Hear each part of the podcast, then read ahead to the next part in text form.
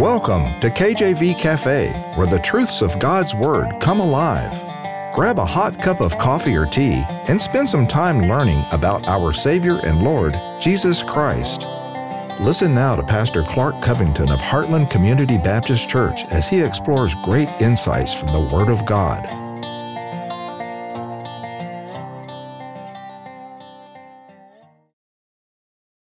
Amen. Glory to God. Welcome to the program. Welcome to the cafe. Pastor Clark Covington here. So glad to be here today. As we wrap up, uh, the, we did four parts on traveling on the King's Highway and keeping the way. And now we're looking at some of the stops that we would make on that King's Highway just to kind of cap this off. It really isn't a part five, it's kind of just a continuation, if you will, of the theme of stops on the King's Highway. The idea is that as we travel in this journey here on earth, that the that this world is not our home, and that we are citizens of heaven, and we being those that have been born again. I'm speaking to the believer here today, those that have accepted Christ as Savior. Proverbs 16, 17. The highway of the upright is to depart from evil. He that keepeth his way preserveth his soul. The highway of the upright is to depart from evil. He that keepeth his way preserveth his soul. Think of the inverse of that. The wicked go near evil and lose their soul. I mean, that's the inverse of that. You know, I, I was just thinking of that. I was reading that. We need to depart, like leave evil, leave sin. And, you know, I, I, came up with five stops on the King's Highway. We'll see if we can get to all five here in this little episode. But number one, the first stop on the King's Highway, I believe, is conviction of sin. 2 Corinthians 7 9 through 10. Now I rejoice, not that ye were made sorry, but that ye sorrowed to repentance. For ye were made sorry after a godly manner, that ye might receive damage by us in nothing. For godly sorrow worketh repentance to salvation, not to be repented of, but the sorrow of the world worketh death. You know, if, if you can think, if you've been saved, can you think of when you were first convicted of your sin? Think of what kept you in this world or what drew you to Christ. You know, think of that spiritual battle that was taking place at that time. You know, I, I don't know what uh, what God had put in me, but there was something in me that I practically ran down the, down the aisle when it was time to get saved because I had been attending church for a year or two something like this, maybe two or three years. It was a while, and I, know, I wish I could say the exact amount, but I know I was a junior and sophomore, junior in college, and I started going pretty faithfully, and I had to go. I just had this gnawing in me to go. And then uh, I remember about the first year out of college, I started grad school. It's about when I got saved, amen. And I just had to, I had to, I was like, I'm ready to go. Uh, now, then they sat me down uh, after going to the altar started walking me through Romans Road, and that was something that was tough for me to really understand at that time. Uh, and, and, to be honest, it took me a while to understand that. But I remember being in the fundamental church after being saved so many years later and hearing preaching on sin, and it took a few years, but finally I realized oh, that preacher isn't just talking to everyone else, he's talking to me too. So we have to be convicted of our sin. Romans 3:23 is the first step to understand that all have sinned and come short of the glory of God. That's the first stop on the King's highway and the first step to being saved. You can't be saved, I don't think, if you don't realize that you're a sinner in need of a savior. So in order to accept Jesus as your savior, you have to acknowledge that you have a sin problem. And if you aren't acknowledging that, then are you really acknowledging him as savior of that problem you won't acknowledge? So to keep it simple, and only God knows for sure, but I believe this is the truth. We must be aware of our sin. That's our first stop on the King's Highway is to realize that we need God, that we have a need for God. I've, I've heard people tell me before that they, why, they say, Why do I need to be saved? I didn't do anything wrong. Well, okay, gotta, we have to understand what sin is. Even Paul struggled with this. He wrote uh, there uh, in the Bible that, that if uh, it weren't for lust, uh, he wouldn't have known what coveting was. And, and he, through lust understood, coveting understood that that was a sin, that he was a sinner. Amen. So even Paul realized that. So our second stop, once we realize that we're a sinner, is salvation through Jesus Christ by grace alone. Saved by grace, amen. Ephesians 2, 8 through 9. For by grace are you saved through faith, and that not of yourselves, it is the gift of God, not of works, lest any man should boast. Our salvation rests on Christ alone. Never anything we could or can do will save us. Jesus is our substitute. That is the atonement. He's the one paying the price, and thus he should become our all in all. And this is our second stop on the King's Highway. The first one is to realize our need. The second one is to take action on that and accept Christ as Savior. The only thing that we can do to be saved is believe. We are justified by faith. We are made just by faith in Christ. And we receive His perfect nature. We receive that as, as our payment for sin because He went to the cross without any guilt of His own. He didn't go to the cross because He had done anything wrong. He was falsely accused. He lived sinless and perfect 33 and a half years. People for thousands of years have been trying to figure out something Jesus did wrong so they could tell everyone about it, and they can't because he didn't do anything wrong, because my God is perfect.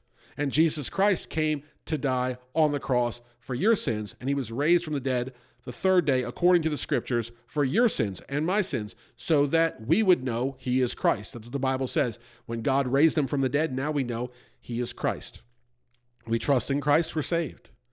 And once you're saved, what happens? You're on that third stop on the King's Highway, edification in Christ. 2 Peter 3:18. But grow in grace and in the knowledge of our Lord and Savior Jesus Christ.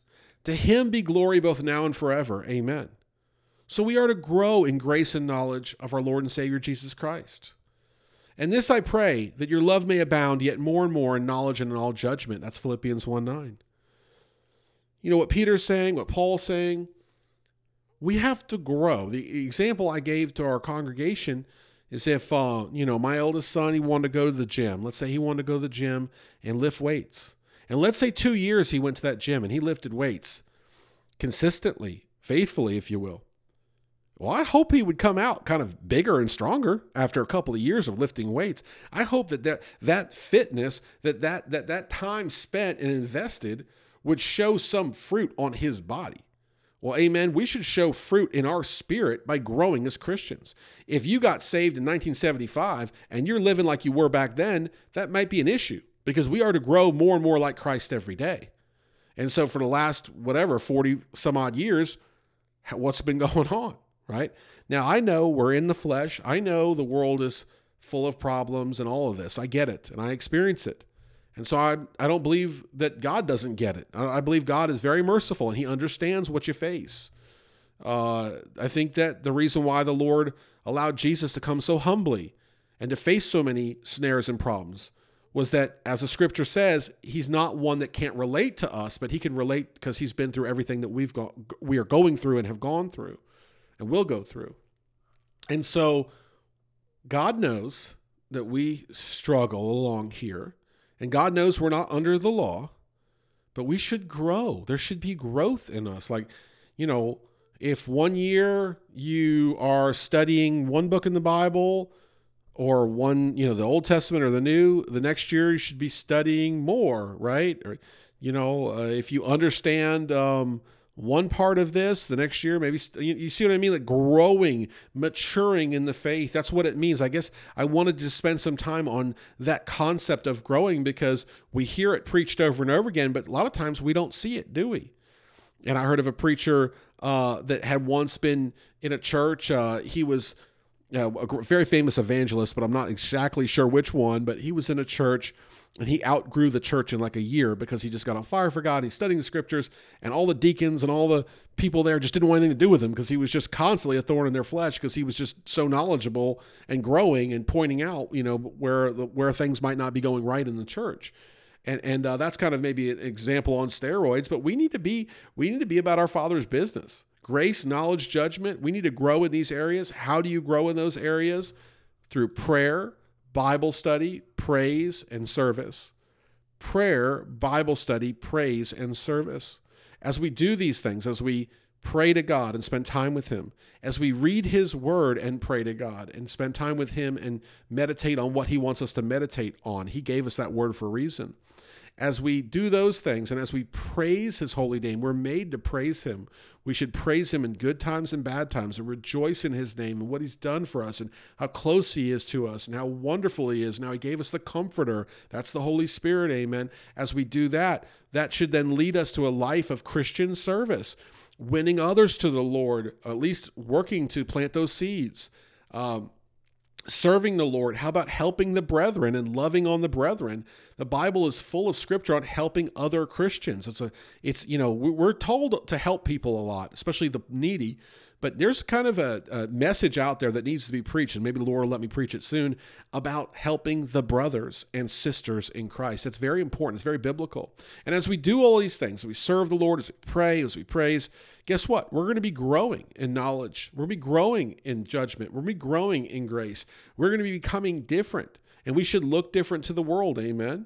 And as we grow, the fourth stop on the King's Highway, as I see it, would be that daily washing that we need, that sanctification. 1 Thessalonians 4 3, for this is the will of God, even your sanctification, that you should abstain from fornication. Now, I like this verse because I can say fornication is a bad sin. We know what that is. That's sexual relations outside of marriage. But let's take that and say sin in general. For this is the will of God, even your sanctification, that you should abstain from. You can pick the sin. How about all sin? Now, of course, we're all going to fall short. Amen. We're all going to sin. But we should, for our sanctification, abstain the best that we can.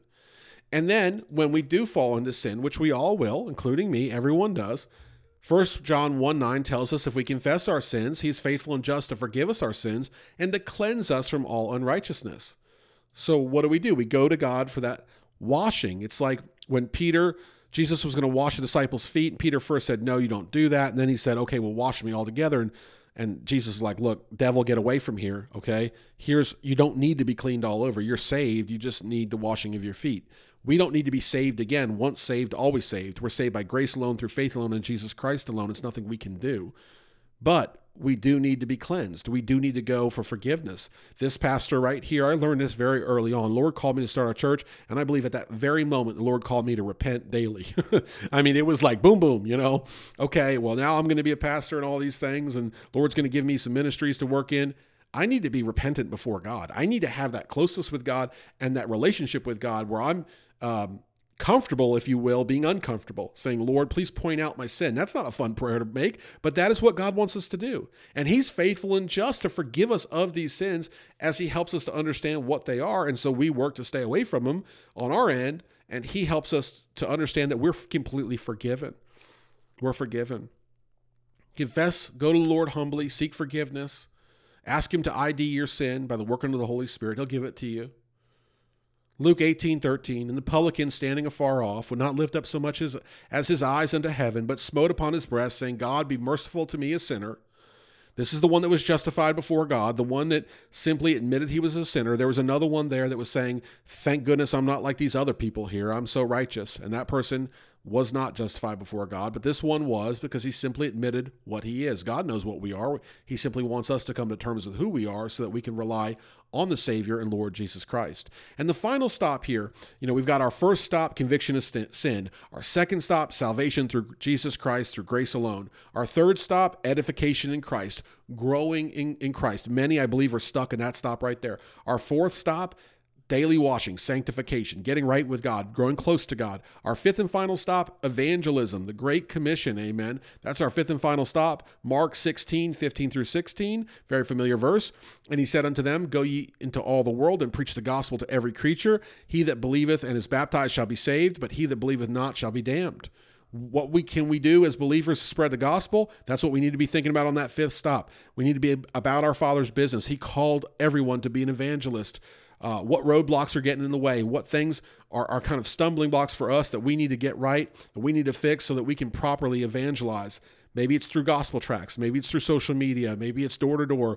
Maybe it's in church. Maybe it's out of church. Maybe it's the homeless mission. Maybe it's at the uh, rehabilitation center. Wherever it is, let's be about our Father's business on these five stops on the King's Highway. I thank you for listening today. Tune in next time. Take care. God bless and amen. Thanks for visiting the cafe today. Our goal is to inspire you with the truth and depth of God's Word in a straightforward manner. Do you know Jesus? You can today. Visit kjvcafe.com to learn more about God's great plan of salvation for all of mankind. Until next time, remember as Matthew chapter 6 verse 33 puts it, seek ye first the kingdom of God and his righteousness.